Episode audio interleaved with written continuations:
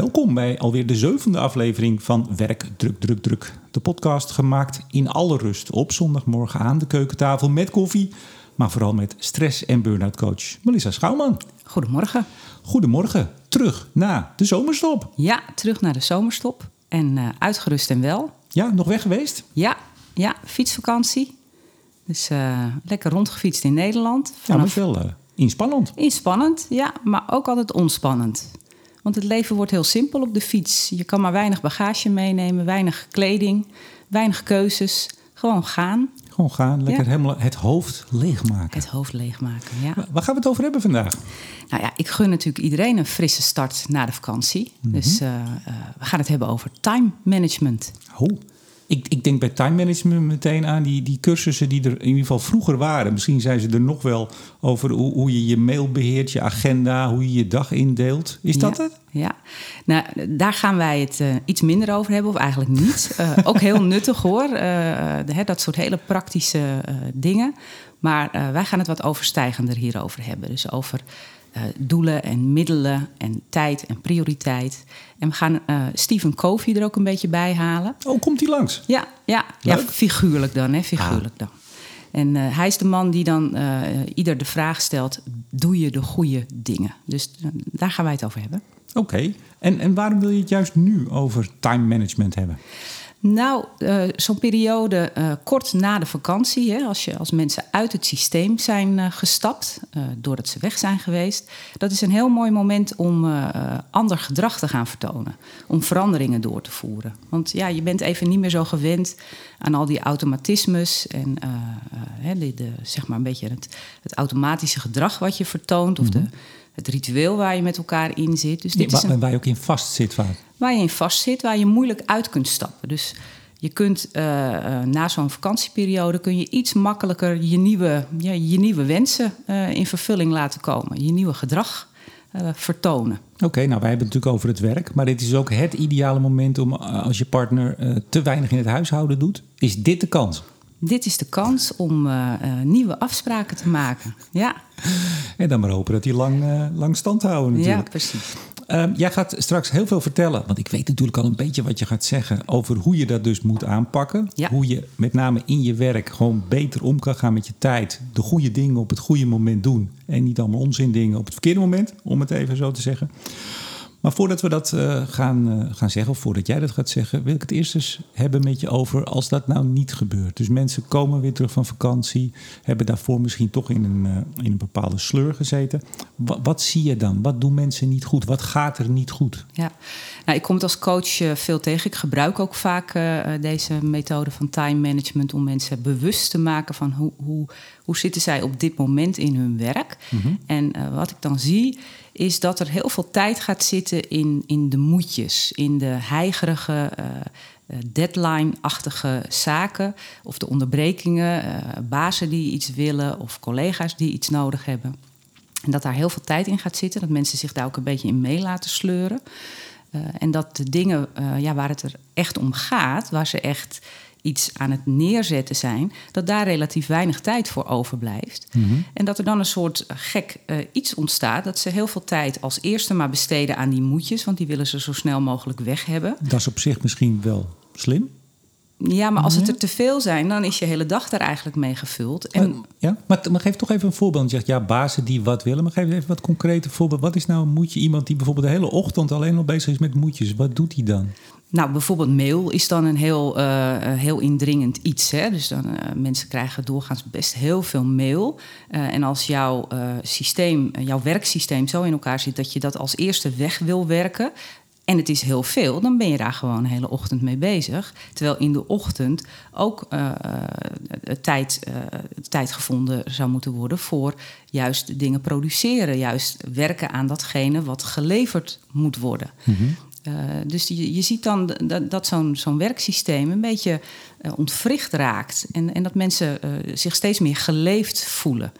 Ja, dus, dus mail, misschien veel vergaderen, is dat er ook een? Vergaderen, ja. In, ik, ik werk veel in overheidsland. En ja, die hebben ook wel een beetje de naam dat er veel vergaderd wordt. Daar kun je je hart ophalen, zeggen we dan. En dat is ook wel een beetje zo. Hè, het is toch bijna standaard dat als er een, een, een nieuw project op gang gebracht moet worden, dat er dan automatisch een, een circuit van overleggen op gang komt. En, en, dat er niet zo vaak tussentijds de vraag wordt gesteld: Goh, is dit nog voor iedereen nuttig? Voor iedereen die hier aan tafel zit. En, en ook ja, aan coaches vraag ik dan vaak: Goh, jij, er gaat heel veel tijd in allerlei soorten overleg zitten. Je komt nauwelijks aan je, aan je aan het werk toe, wat er, wat er echt toe doet. Mhm. Dat ga je dan een beetje in de randen van de dagen stoppen. Mensen gaan dan ook overwerken. Hè. Dus, ja, s'avonds, weekenden. Ik heb natuurlijk mensen aan mijn tafel zitten die daarin vast aan het lopen zijn, die te veel uh, en, en daardoor uh, overspannen raken. Uh, en dan vraag ik ook, is het nou voor jou nuttig om bij al die overleggen te zijn? Ja, ja, ja, deels wel, deels niet. Maar kan het ook zo zijn dat je er voor een deel van de tijd maar bij bent? Of dat je op een soort af, afroepbasis uh, uh, aan gaat schuiven? Nou, dat zijn dan soms best al wel eye-openers voor mensen. Want die vragen worden niet zo heel vaak gesteld. Ja. Nou, dat is al een beetje de oplossing. Ja. Maar ik wil nog eerst even blijven bij als ze nog niet uh, bij jou aan tafel hebben gezeten. Mm -hmm. Nog niet het licht hebben gezien zou ik bijna zeggen. Wat is het gevolg van dat uh, toch maar mee blijven draaien in de rondjes en eigenlijk niet aan je werk toekomen? Ja. Nou, ik schetste net al hè, dat mensen dan gaan overwerken, dat ze, uh, ja, dat ze uh, tijd tekort komen. Mm -hmm. Dus de werkdruk gaat omhoog. Uh, en die werkdruk is ook een beetje besmettelijk, want dat gaat dan eigenlijk in zo'n hele groep, in zo'n projectgroep bij wijze van spreken, uh, waar iedereen uh, in dat systeem zit. ja, Ze besmetten elkaar. Besmetten elkaar een, een beetje. verhoogde werkdruk betekent vaak lagere motivatie, want de vermoeidheid slaat toe. En uh, ja, dit is allemaal niet, uh, niet makkelijk. Uh, en, en, het wordt een beetje sleuren en trekken. Mm -hmm. en dit alles maakt dat ook de prestaties gewoon minder worden. En als je ook maar met z'n allen steeds niet toekomt aan datgene wat echt waarde toevoegt, waar het eigenlijk echt om gaat, ja, dat, dan raakt het doel waarvoor je met z'n allen aan het werk bent ook steeds verder uit beeld. En dus dat, dat, dat, benoem ik ook vaak. Wat is nog doel en wat is nou middel? Ja, is, is vergaderen het doel of het middel bijvoorbeeld? Ja, ja dat is ook een interessante vraag. Ja. We gaan het zo uh, hebben over de oplossing. En dan komt uh, oud-Amerikaanse president Eisenhower nog langs mm -hmm. zelfs. Niet alleen maar die koffie, maar ook ja. meneer Eisenhower komt langs. Ja. Maar voordat we dat doen, um, je hebt een leestip. Ja, ik heb een leestip. Wat heb je gelezen en wat uh, raad jij de luisteraars aan om absoluut dus ook te gaan lezen? Anders was het geen leestip. Precies. Uh, Volkskrant Magazine van 13 augustus van uh, vorig weekend. Uh, daar staat een interview in met Liesbeth, Liesbeth Woertman, mm -hmm. emeritus hoogleraar psychologie, Universiteit van Utrecht. Ja. En het is een heel interessant interview, want ze vertelt veel over haar eigen persoonlijke leven. waarin al de nodige psychologische elementen voorbij komen. Ze heeft veel meegemaakt. Ja, zoals aanvankelijk heel laag geschoold, VMBO? Of, of ja. Uh, nou ja, ik, nee, ik heb het maar half gelezen, zeg ik er meteen bij. Maar in ieder geval, het was niet, er stond geen uh, universitaire carrière in de sterren voor haar. Jongmoeder nee. geworden ja. en eigenlijk een, een, hele weg in die academische wereld afgelegd. Dat is één aspect, maar je wilt ook over iets anders hebben. Ja, ja wat zij heel, heel erg ook in haar onderzoekswerk heeft gedaan, is kijken naar wat, wat, wat zijn nou basisbehoeftes van mensen en hoe gaan wij om met bijvoorbeeld schoonheidsidealen? Dat is veel, uh, daar mm -hmm. heeft zij zelf veel onderzoek naar gedaan. Ja. Uh, en haar intrigeert ook het, het, fenomeen erbij willen horen, gezien willen worden. Da dat is echt een, een, oerbehoefte van mensen. En nou, dat herkent ze ook bij zichzelf. dus dat, dat, brengt ze in dat interview ook naar voren. en zij ziet dat er veel leed ontstaat door die, door die oerbehoefte. Uh, hè, dus de gezien mm -hmm. willen worden is gewoon uh, voor heel veel mensen heel belangrijk. Maar het levert ook heel veel spanning op als dat op de een of andere manier niet lukt. En ze ziet ook in de, uh, in de huidige maatschappij steeds meer strijd over dat gezien willen worden. En bijna een soort strijd over het soort leed wat je daarover kan hebben. Alsof iedereen verschillende uh, behoeftes daarin heeft. En dat het leed van de een groter is dan het leed van de ander. Ja. dus ze ziet dat er eigenlijk heel veel tijd en energie en spanning gaat zitten in een soort strijd hierover. Terwijl ze zegt: ja, laten we elkaar. We, mensen, we hebben hier allemaal in meer of mindere mate mee te maken. We hebben hier allemaal last van. Laten we elkaar ook wat meer helpen daarbij. En laten we beter naar elkaar luisteren. Dus ze doet hele mooie oproepen daarin. Ja, maar het lijkt me wel lastig, want je ziet al een, dat is al een tijd gaande dat uh, eh, jo- vaak jonge mensen met, een, een koffer met kleren op straat, met een vriendin of vriend, eh, op allerlei plekken posters aannemen. Ja, hoe is de koffie? Ja, lekker. Ja, lekker, lekker weer. Ja. Eh, allerlei posters aannemen om maar voor hun Instagram of de, de socials, zoals dat heet, om maar ja, gezien te worden. Ja. Eh, Letterlijk. Hè? En ook eh, laatst bij, bij mij in de buurt hoorde ik s'avonds om een uur of kwart voor elf nog twee mannen een beetje roepen. Ik dacht, ik, ik kijk eens uit het raam. Die waren in het donker aan het frisbeeën met een frisbee met licht in een woonbuurt. En ook zo van, ja, kijk ons, zie ons. Hè? Ja. Ook, ook, ja, Ja. mensen willen maar ontzettend aandacht hebben. Maar. Daar komen ook allerlei problemen uit voort. Nou, dat staat ook in het interview met, eh, met, met Woerdman. Maar even gewoon aan jou. Jij bent geen eh, psycholoog, Nee. eh, maar je weet er wel veel van. Wat is dat toch? Dat, dat het dus ook, nee, maar dat het dus maar, dat, dat we aandacht willen is helder. Maar dat het steeds meer wordt, mensen, dat ostentatieve van kijk mij nou eens. En daar komen allemaal problemen door. Ja. Maar mensen blijven maar de laatste tijd toch nog steeds meer, vooral jonge mensen, willen gezien worden, doen er alles voor. Ja, ja. ja, het is ook een, een reactie op, een, eh, op een, een, een, maatschappij die, ja, die natuurlijk heel veel eisend is. Waar je ook door dat er heel veel is en dat er eh, hè, ook het internet heeft daar natuurlijk eh, veel aan bijgedragen. dat, dat het ook aan de ene kant makkelijker is eh, geworden om gezien en gehoord te worden. Ja. En aan de andere kant ben je dan weer een van de miljarden die dat wil. Dus valt het ook weer heel, heel snel weg. En ik denk dat het ook wel een soort, eh, ja, eh, een, soort onvrede met zich meebrengt. En want het is nooit genoeg. En dat is ook iets wat zij in haar interview schetst. Ze zegt, we hebben eigenlijk de afgelopen decennia eh, enorm veel meer vrijheid met z'n allen gekregen. We hebben eigenlijk grenzeloze vrijheid. Maar grenzeloze vrijheid is blijkbaar iets, dat zijn we nu met z'n allen aan, on- aan het ontdekken, wat ook onveiligheid geeft. Wat ook maakt dat ieder van ons eigenlijk nog kwetsbaarder is geworden. Dus zij pleit eigenlijk voor grenzen aan die vrijheid. Toch weer een beetje terug, toch weer een beetje kanaliseren. Eh, dus dat, dat, nou, dat, dat maakt het gewoon eh, een interessante leestip. Ja, nou, heel goed. Eh, doe dat. Volkskrant Magazine van 13 augustus. Dat is vast nog wel terug te vinden. En anders bel je gewoon de Volkskrant. Ja. Dan zeg je, doe mij zo'n magazine. Zullen ze leuk vinden? We gaan naar de oplossing, want we waren gebleven bij, eh, nou toch eigenlijk het probleem, hè? Na Ja. de vakantie toch weer vastlopen in de rondjes die je altijd al maakt en eigenlijk niet aan je werk toe komen. En daardoor verhoogde werkdruk, verminderde motivatie en slechtere prestatie. En vergeet vooral de bakken mail niet, die mensen dan in de vakantie hebben gekregen. En, God, eh, ja, nog. ja, Dus het, het is toch vaak dat je, dat ze ook wel eens voor de grap zeggen van, nou weet je, gewoon niet antwoorden. En als je na een week, ik bedoel, als het echt belangrijk is, dan komt er nog wel weer eens een mail overheen. Ja. Gewoon één keer wegflikkeren. ja, ja, ja. Maar goed, oplossing. Eisenhower, het Eisenhower-model. ja. Melissa, wat is dat? Nou, eh, veel mensen zullen het echt wel kennen, want het is al, eh, al lang onder ons, het we, doen Eisenhower-model. net, we doen net of we Ja. het gewoon helemaal nieuw hebben hier. Ja, nee, maar het is gewoon heel bruikbaar. Dus het is eh, nog altijd heel erg nuttig om, eh, om hier weer eens naar te kijken en het ook daadwerkelijk toe te passen. Eh, het, het heet Eisenhower-model omdat Eisenhower eh, ja, er eigenlijk een soort van in geciteerd wordt. Ja, de voormalige Amerikaans president, generaal Tweede Wereldoorlog, Dwight Ja. D. Eisenhower. Amerikaans president. En die eh, heeft ooit gezegd dat urgente zaken zijn zelden belangrijk en belangrijke zaken zijn zelden urgent. Dat schijnt een uitspraak te zijn geweest van hem. En daar is Stephen Covey, de ja, managementgoeroe, inmiddels helaas niet meer onder ons. Eh, maar die is daarop gaan voortbouwen. En die heeft een, um, een matrix ontwikkeld.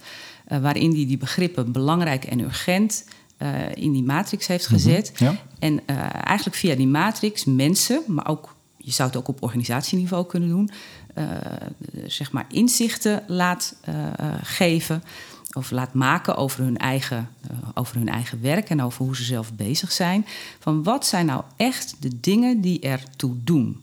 Voor mij, in mijn rol, in, in de setting waarin ik bezig ben. eh, Je kan het zelfs ook wel doorvoeren naar je privé-setting. Hè. Wat is nu echt belangrijk voor mij? Wat is nou echt van waarde voor mij? En, en mm, hè, eh, hoe, hoe ziet dat eruit? Wat ben ik aan activiteiten aan het doen die daaraan bijdragen? Ja, en daar hebben we een bekende matrix. Ja. En er zitten vier eh, kwadranten in. Ja. Wa- wat zijn die vier? Nou, je hebt belangrijk en urgent. Je hebt belangrijk en niet urgent. Je hebt eh, niet belangrijk, wel urgent. En je hebt niet belangrijk, niet urgent. Eh, nou, mensen moeten het er. het is altijd een beetje moeilijk om het alleen maar zo uh, uit te leggen. Nou ja, als je even googelen, dan, dan heb je. Even googelen, dan, dan zie je die matrix gelijk voor je. En eigenlijk zegt hij: zorg nou dat je vooral bezig bent in, die, in die, dat onderdeel waar het belangrijk is, maar niet urgent. Want belangrijk zijn dus die waarde toevoegende dingen, die dingen die er echt toe doen. Mm -hmm. Urgent is altijd een beetje heigerig, altijd een beetje crisisachtig. Ja. En die heigerige dingen, daar kan je niet altijd onderuit. Maar probeer die nou wel een beetje binnen de perken te houden. Mm Want die heigerige dingen, en dat, dat merk ik ook wel als ik dit uh, model met mensen doorloop, daar zitten ook wel vaak dingen in waar, uh, ja, waar, waar je anderen een plezier mee doet. Ja. En dat is natuurlijk voor een deel best belangrijk. Maar als je de hele tijd alleen maar anderen een plezier aan het doen bent en nooit aan je eigen uh, dingen toekomt, ja, dan is het natuurlijk wel een beetje scheef aan het raken. Ja. Dus dat, dat, dat bewustzijn brengt dit op gang. Dus belangrijk en niet urgent, daar moet je op focussen. Dat is, de, dat is eigenlijk het onderdeel van de matrix waar het meest zou moeten zitten. Waar je eigenlijk vaak aan toekomt. Ja. Iedere dag opnieuw aan zou moeten willen toekomen. Maar dan is de vraag natuurlijk meteen, ja, wie maakt dan? Zeker als het een organisatie is. In je privé heb je daar misschien wat minder, heb je wat meer controle. Maar in de organisatie, wie bepaalt dan natuurlijk wat belangrijk of onbelangrijk is en wat urgent en niet urgent is? Ja. Nee, dus het is ook uh, best wel een confrontatie voor mensen met zichzelf.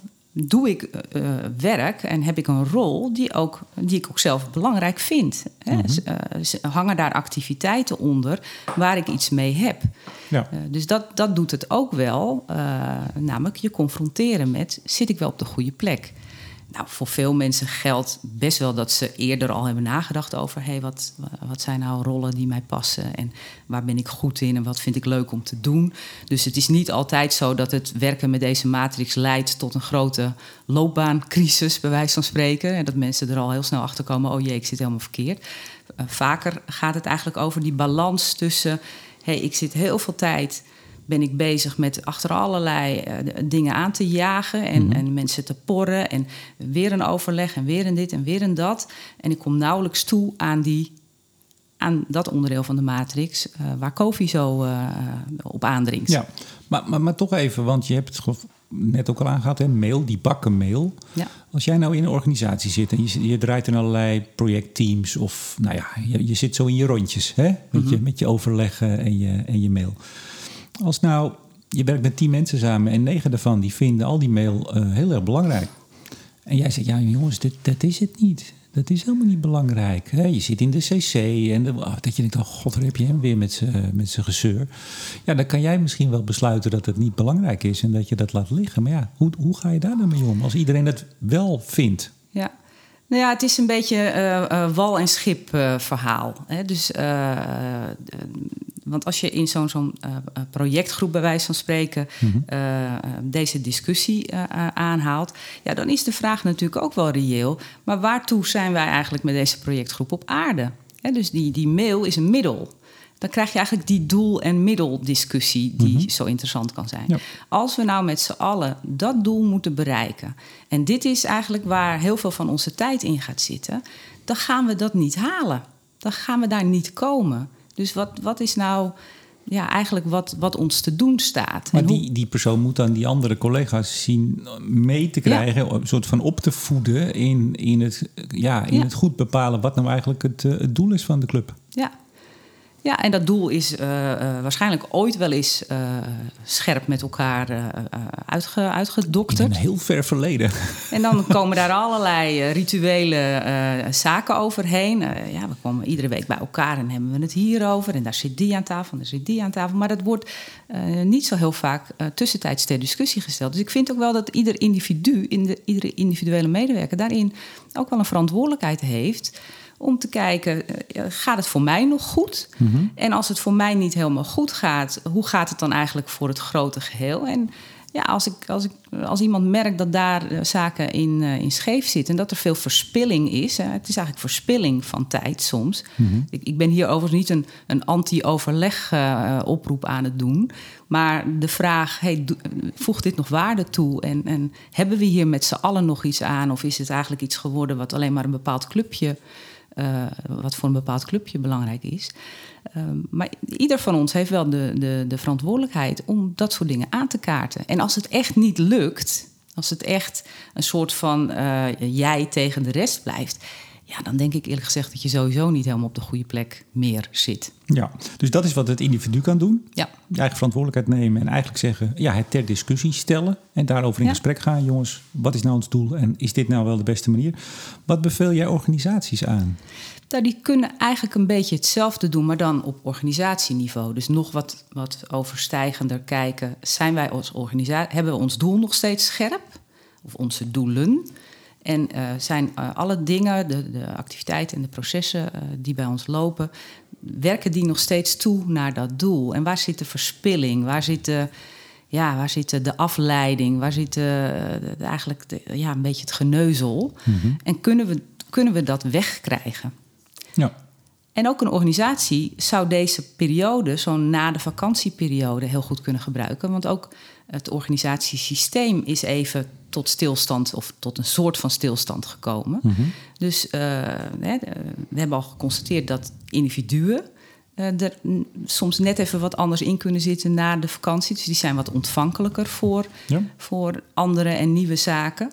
Uh, en het systeem is even tot rust gekomen. Dus ook voor organisaties is dit een hele goede periode om juist dat soort analyses te maken. Met mensen samen uh, te kijken hè, wat, zij, wat zij ervan vinden. Hoe kijken zij tegen eventuele verspilling van, van tijd aan. of tegen de doelgerichtheid van de organisatie. Dus een mooi moment om bepaalde sessies, bepaalde trainingen op gang te brengen. Ja, maar we hebben het er vaker over waar ligt het punt, dat vraag ik me dan af, waar grijpt de baas, noem ik hem dan altijd maar, de organisatie, maar uiteindelijk is dat een persoon die boven de andere staat. Wanneer grijpt die in op het persoonlijk handelen van de medewerkers? Dat de medewerker zegt, ja baas, hartstikke leuk, maar ja, ik vind het gewoon fijn en goed om veel mailtjes te maken. Dat is voor mij een manier om bij te dragen aan het doel van de organisatie. Begrijp je wat ik bedoel? Dat lijkt me best lastig.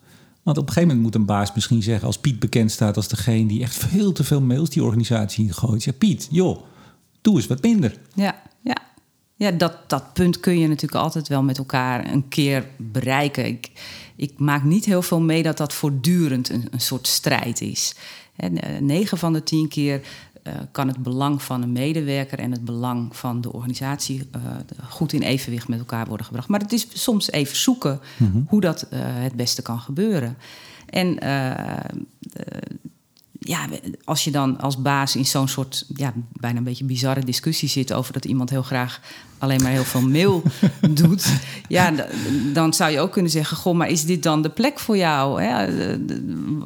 Ja wat, wat, wat is het, het werk wat je het liefst doet? En is dit het dan wel? Of ja. moeten we misschien iets anders uh, verzinnen voor ja. je? Nee, maar ik zeg het natuurlijk een beetje zwart-wit. Ja. Dat kom je dus in de praktijk eigenlijk niet nee. tegen, begrijp ik. Nee, niet, niet op die manier zo heel, ja, heel zwart-wit eigenlijk. Ja, er is nog een laatste punt uh, voordat we alweer gaan stoppen.